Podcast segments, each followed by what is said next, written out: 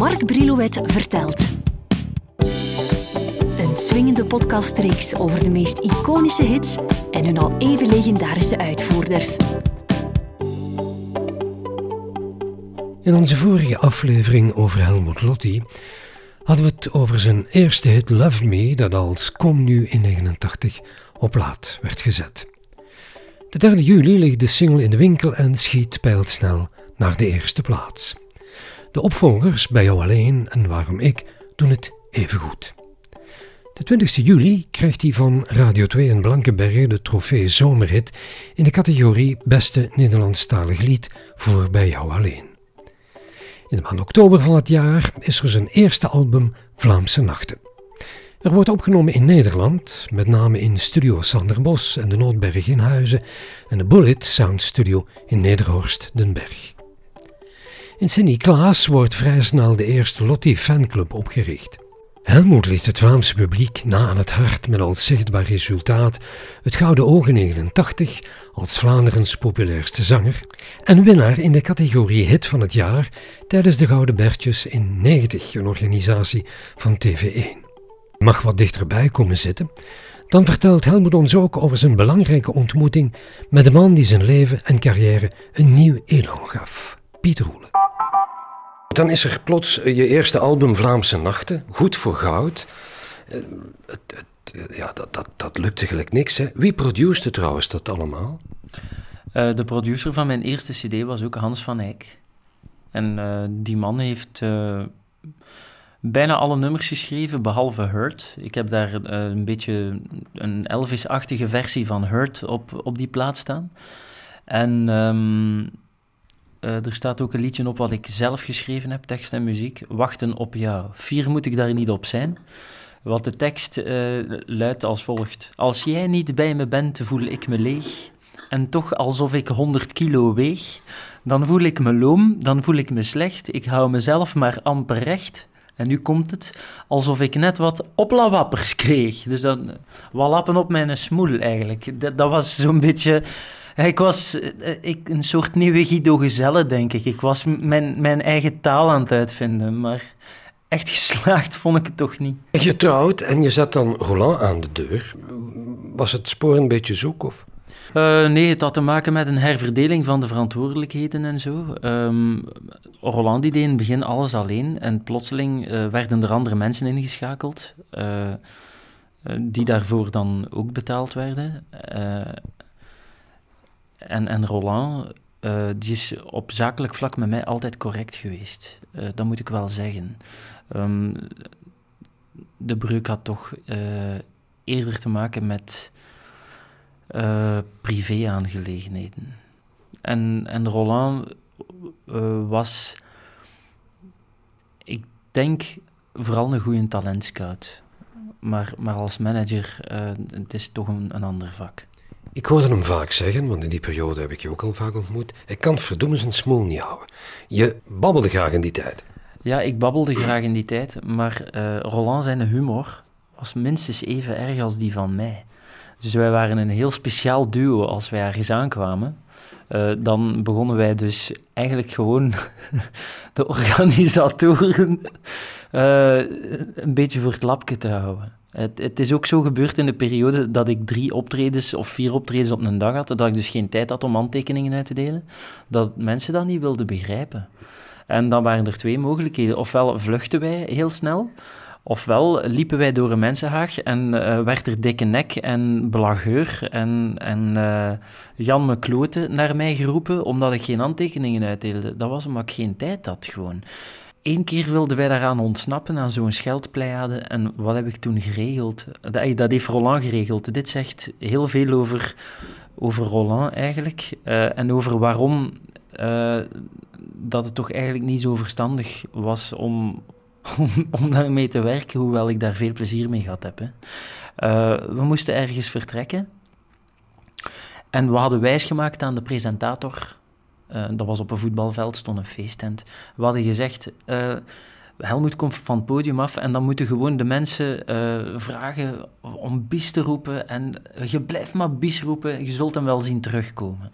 Want die presentator, dat was ook zo een beetje een, een, een Johnny, een plaatselijke vedette die ook heel graag belangrijk wilde zijn en, en die vooral als publieksopwarmer ook uh, nogal geslaagd was. En die man die begint dus, en willen we er nog eentje? En we roepen allemaal samen, we want more! En, en wij zitten in een auto en, en Roland die doet zo, naar mij. En, en wij zetten ons venster open en wij luisteren terwijl we wegrijden naar zo'n hele tent die we want more aan het roepen is. Was er Piet snel dan, Piet Roelen? Um, wel, maar dat is ook hetgeen wat daar gebeurd is. Um, Roland die deed in het begin de boekingen zelf en op een bepaald moment heeft hij dat aan Piet gegeven. Waardoor ik, terwijl, terwijl ik eigenlijk evenveel bleef werken en even hard bleef werken, uh, plots 20% minder verdiende. Wat ook normaal is natuurlijk, want Piet die, die, die heeft altijd zijn werk fantastisch gedaan. Hij, hij voelde ook dat dat met Roland dat dat een situatie was die niet te houden was op een bepaald moment zei Roland dan van we stoppen met BMG, uh, eh, we, we, gaan, we, uh, ik ga het allemaal alleen doen, ik ga u in het buitenland groot maken. En toen dacht ik van, jongens, dit kan niet meer. En, en toen ben ik gestopt met Roland, om, omdat ik schrik had van wat er ging gebeuren. Ik ben, ben eigenlijk niet gestopt om, omdat, omdat hij iets hij echt fout deed of zo, maar, maar ik, ben naar, ik ben naar Piet gestapt. Niet omgekeerd? Nee, want ik werkte al met Piet. Piet deed al mijn boekingen. En, en ik heb uh, met de mensen van BMG gesproken in die periode, met Roland gesproken, met Piet gesproken, want ik wist dat er iets moest veranderen. Het, het belangrijkste wat er moest veranderen was natuurlijk ikzelf. Want anders ging mijn carrière onmiddellijk de dieperik in. Want wat moest veranderen? heel mijn attitude. Ik was veel te eerlijk. En ze zeggen altijd: eerlijk duurt het langst. En ik heb het dan niet over zakenpartners, ik heb het gewoon over eerlijkheid tegenover het publiek. Mensen zitten niet te wachten op de waarheid. Mensen zitten gewoon te wachten op um, de bevestiging van wat ze zelf willen denken. Daar wachten mensen op. Niemand wil de waarheid horen. Dus, dus jij speelt bewust vanaf toen de show mee? Ja. Ja, en als je ziet waar dat mij dat gebracht heeft, dan kan ik alleen maar zeggen dat eerlijk zijn dus niet werkt. Dat is een hele pijnlijke vaststelling, maar de mensen kunnen eerlijkheid niet aan. Ik heb toen geleerd van, uh, uh, van mijn eerlijkheid, wat liegen doe ik nog altijd niet, maar van uh, de dingen die ik wil zeggen gewoon um, thuis te zeggen. Um, van te zagen in mijn douche in plaats van op het podium. Um, en, en van gewoon constructief te denken in plaats van zelfdestructief. En uh, ik moet heel eerlijk zeggen, de man die mij, die mij dat geleerd heeft, is Piet. Piet, Piet heeft gezegd, uh, jongen, uh, er gelden wetten in de wereld. Um, je, moet, je moet beschaafd zijn. Want ik was wel eerlijk, maar, maar eerlijk op een ongelooflijk botte manier. Zoals eigenlijk Gentenaars zo typisch eerlijk kunnen zijn. Het is toch iets, het is toch iets typisch Gent. Als twee mensen uit Gent met elkaar staan discussiëren, dan denkt iemand van een ander deel van ons land onmiddellijk dat die mensen ruzie hebben. Maar dat is niet zo. Wij zijn gewoon zo. In 93, de single I Should Have Known, uh, een remake van John Terra's, is er een ander. Uh, wie kwam met die idee aan? Het is een productie van Emile Elze. Uh, wie zei, we gaan dat doen? Piet kwam met, dat idee. Piet heeft eigenlijk heel mijn carrière gemaakt vanaf toen. Want uh, om, om terug te komen op uw vraag van daarnet. Ik heb aan Piet gezegd dat ik stopte met Roland. Hij heeft altijd gezegd dat de manier waarop ik gestopt ben met Roland fout was. Dat ik dat nogal brutaal gedaan heb. Daar heeft hij gelijk in. Ik had dat anders moeten aanpakken. Maar Piet, die, ik ga het nooit vergeten, we, zitten uh, in Groot Bijgaarden. We kwamen van ergens samen met een auto. We zitten in het wegrestaurant in Groot Bijgaarden. Uh, en Piet zegt dus tegen mij: Is het voor u oké uh, dat wij vanaf nu dan samenwerken? Ik heb gezegd: Ja, ik zou het niet liever hebben. Hij zegt: Wel, dan is er maar één ding dat, dat ik wil dat jij beseft. Dat is dat jij vooral een goede zanger bent. En verder de grootste dwaas van de wereld. Daar kwam het eigenlijk op neer. Dus het enige wat jij moet doen is zingen en luisteren. Toen heb ik gezegd: Oké. Memories was zo'n project, hè?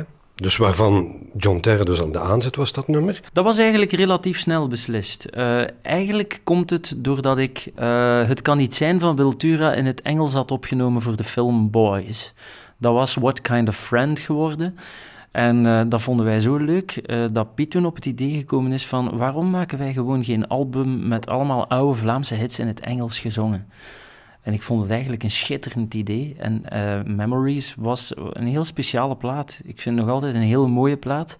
Met uh, hits van Bobby Prince, um, uh, Paul Severs, John Terra, Willy Sommers. Een, een echte uptempo country versie van Zeven Anjers, Zeven Rozen. Twee liedjes van Tura erop. En, en ook twee van Louis Neefs. Goed verkocht? van die plaat heb ik voor de eerste keer in mijn carrière heb ik de platina bereikt. Uh, we hebben daar een 65.000 uh, albums van verkocht in Vlaanderen. Dus ik, ik was eigenlijk ongelooflijk gelukkig. Ja.